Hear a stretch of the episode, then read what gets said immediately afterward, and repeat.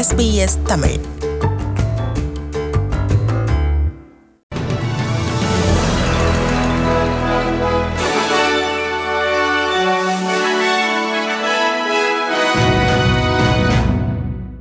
அரசு அமைக்கவிருக்கும் ஊழலுக்கு எதிரான கண்காணிப்பு அமைப்பிற்கு ஆதரவாக சட்டமா அதிபர் அட்டர்னி ஜெனரல் கிறிஸ்டியன் போட்ட கருத்து வெளியிட்டுள்ளார். இந்த கண்காணிப்பு அமைப்பு உருவாகுவது குறித்து பிரதமர் ஸ்காட் மாரிசன் நேற்று அறிவித்திருந்தார். ஆனால் இந்த அமைப்பு மட்டுப்படுத்தப்பட்ட செயற்பாடுடையதாக இருக்கும் என்று எதிர்க்கட்சி விமர்சனம் செய்துள்ளது ஆனால் அதன் செயற்பாடு குறித்து குறிப்பாக அரசியல்வாதிகளுக்கு எதிரான பொது விசாரணையை அது நடத்தாது என்பதை கிறிஸ்டியன் போட்ட நியாயப்படுத்தினார் Politicians would be able to be investigated and scrutinised by this body just like any other single public servant. This body would have serious investigative powers. It would be able to receive referrals from all the bodies that already investigate politicians, like the Independent Inspector of Parliamentary Expenses, like the Electoral Commission. Anyone could make a complaint to the AFP, which could be handed on to this body. Politicians would be treated no differently by this body to any other public servant amongst the many hundreds of thousands of public servants. ஆஸ்திரேலியாவின் முன்னாள் போர் வீரர்களுக்கு வழங்கப்படும் சேவைகளை வழங்கும் முறையில் மாற்றங்கள் தேவை என்றும் அது மோசமாக நிர்வகிக்கப்பட்டு வருகிறது என்றும் ப்ரொடக்டிவிட்டி கமிஷன் விமர்சித்துள்ளது. டிபார்ட்மெண்ட் ஆஃப் வெட்டரன்ஸ் அஃபேர்ஸ் நிர்வகிக்கப்படும் முறை மாற்றப்பட்டு டிஃபென்ஸ் பர்சனல் அண்ட் வெட்டரன்ஸ் என்ற ஒரு தனி அமைச்சு உருவாக்கப்படுவதோடு ஒரு சுயாதீன குழு அதனை மேற்பார்வை செய்ய வேண்டும் என்றும் பரிந்துரைத்துள்ளது. இந்த பரிந்துரையை அரசாங்கம் கவனமாக ஆய்வு செய்யும் என்று வெட்டரன்ஸ் அஃபேர் அமைச்சர் டேரன் செஸ்டர் கூறினார் It's not for me to stand here today and rule things out or, or rule them in. It's important that we go through the proper process now. Having the draft report and a final report uh, by the middle of next year will help set the scene for veteran services for decades to come. Cyclone Owen என்று பெயரிடப்பட்டுள்ள சூறாவளி Queensland மாநிலத்தை அணுகுவதால் கடுமையான மழை வெள்ளம் மற்றும் அழிவுகரமான காற்றை அந்த மாநில மக்கள் எதிர்கொள்ளப் போகிறார்கள் என எச்சரிக்கப்பட்டுள்ளார்கள் மணிக்கு இருநூற்றி எண்பது கிலோமீட்டர் வேகத்தில் வீசும் காற்றுடன் வரும் இந்த சூறாவளி கேட்டகரி ஃபோ சூறாவளி என கூறப்படுகிறது இந்த சூறாவளி தாக்குதலை எதிர்கொள்ள குயின்ஸ்லாந்து மாநில அதிகாரிகள் தயார் நிலையில் உள்ளார்கள் என குயின்ஸ்லாந்து பிரீமியர் அனஸ்டேசியா பலசே கூறினார் Police and emergency services have been door knocking all of our remote communities to ensure everybody knows about the extreme weather event that is going to take place. And we are very comfortable in the amount of information that has been getting out to people. இந்த சூறாவளியின் பின்விளைவுகளை சமாளிக்க மாநிலம் தயாராகி வருகிறது என்று Queensland மாநில பேரழிவு ஒருங்கிணைப்பாளர் pop key கூறினார் As we uh, know in these events, there's lots of planning done. Can I reassure the community we are ready to press the button if there is damage or need for help as soon as we possibly can. As soon as the weather allows us to move in, all of the agencies across the entire state are ready to roll. We've pre deployed very many senior police and resources and assets from across government into the right places. So we're hoping for the best there, but of course it'll be weather dependent.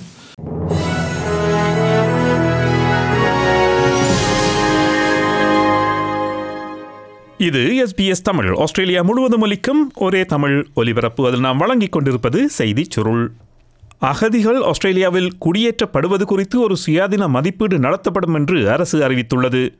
இதில் கலந்து கொண்டு கருத்துக்களை சமர்ப்பிக்குமாறு அரசு கோருகிறது.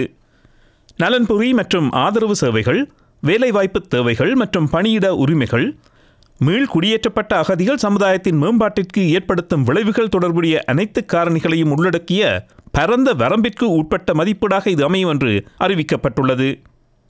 உள்ளீடு வழங்க வாய்ப்பு தரப்பட்டதை settlement services international தலைமை நிர்வாகி வயலட் ரூமெலியோட்டிஸ் வரவேற்றார் I think the challenge really is around government departments and services finding ways around contractual obligations and finding how they can actually ensure that contracts work to the benefits of coordination, good case management, and therefore I think working um, with someone like Peter Sherkold who really knows the sector well, we will be able to sort of have some good recommendations put forward to the government.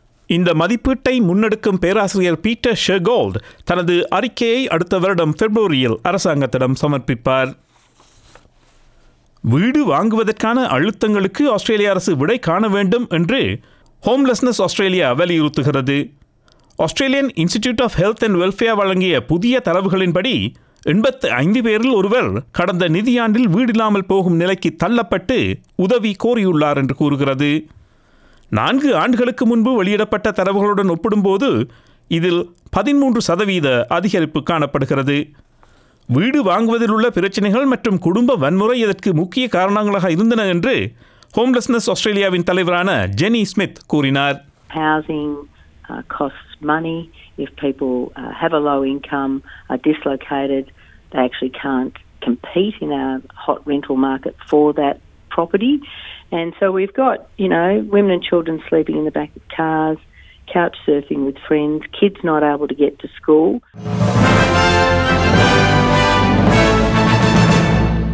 இனி இன்றைய நாணய மாற்று நிலவரம் ஒரு ஆஸ்திரேலிய dollar எழுபத்தி இரண்டு அமெரிக்க சதங்கள் நூற்றி இருபத்தி ஒன்பது இலங்கை ரூபாய் முப்பது சதங்கள் ஐம்பத்தொரு இந்திய ரூபாய் ஐம்பத்தி ரெண்டு காசுகள் தொன்னூற்றி ஒன்பது சிங்கப்பூர் சதங்கள் மூன்று புள்ளி பூஜ்ஜியம் ஒன்று மலேசிய ரிங்கெட்.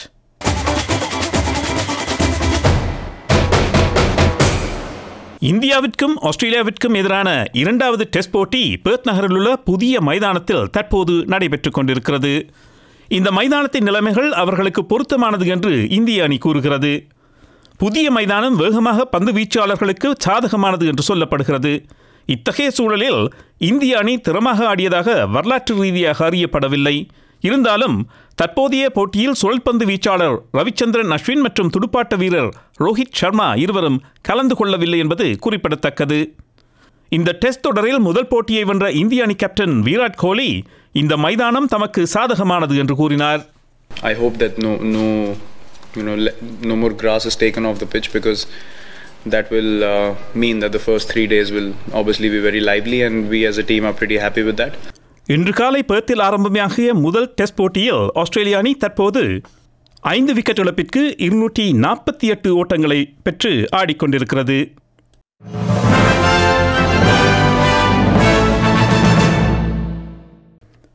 எஸ்பிஎஸ் தமிழ் ஒலிபரப்பு ஒலிக்கும் ஆஸ்திரேலியாவின் முக்கிய நகரங்களில் நாளை நிலவும் காலநிலையை பார்ப்போம் அனைத்து தலைநகர்களிலும் மழை. பெர்த் மழை அல்லது இடியுடன் கூடிய மழை பெய்யக்கூடும் முப்பது செல்சியஸ்.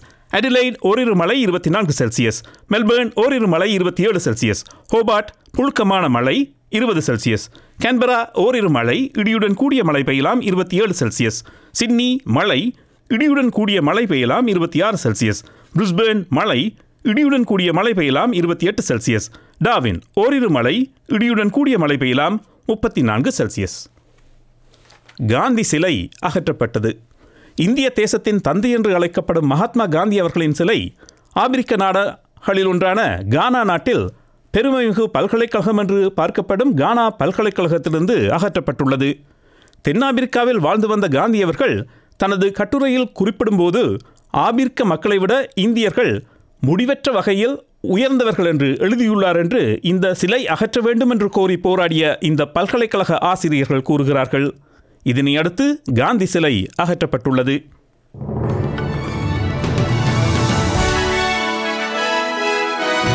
இத்துடன் செய்திச் சுருள் நிறைவு பெறுகிறது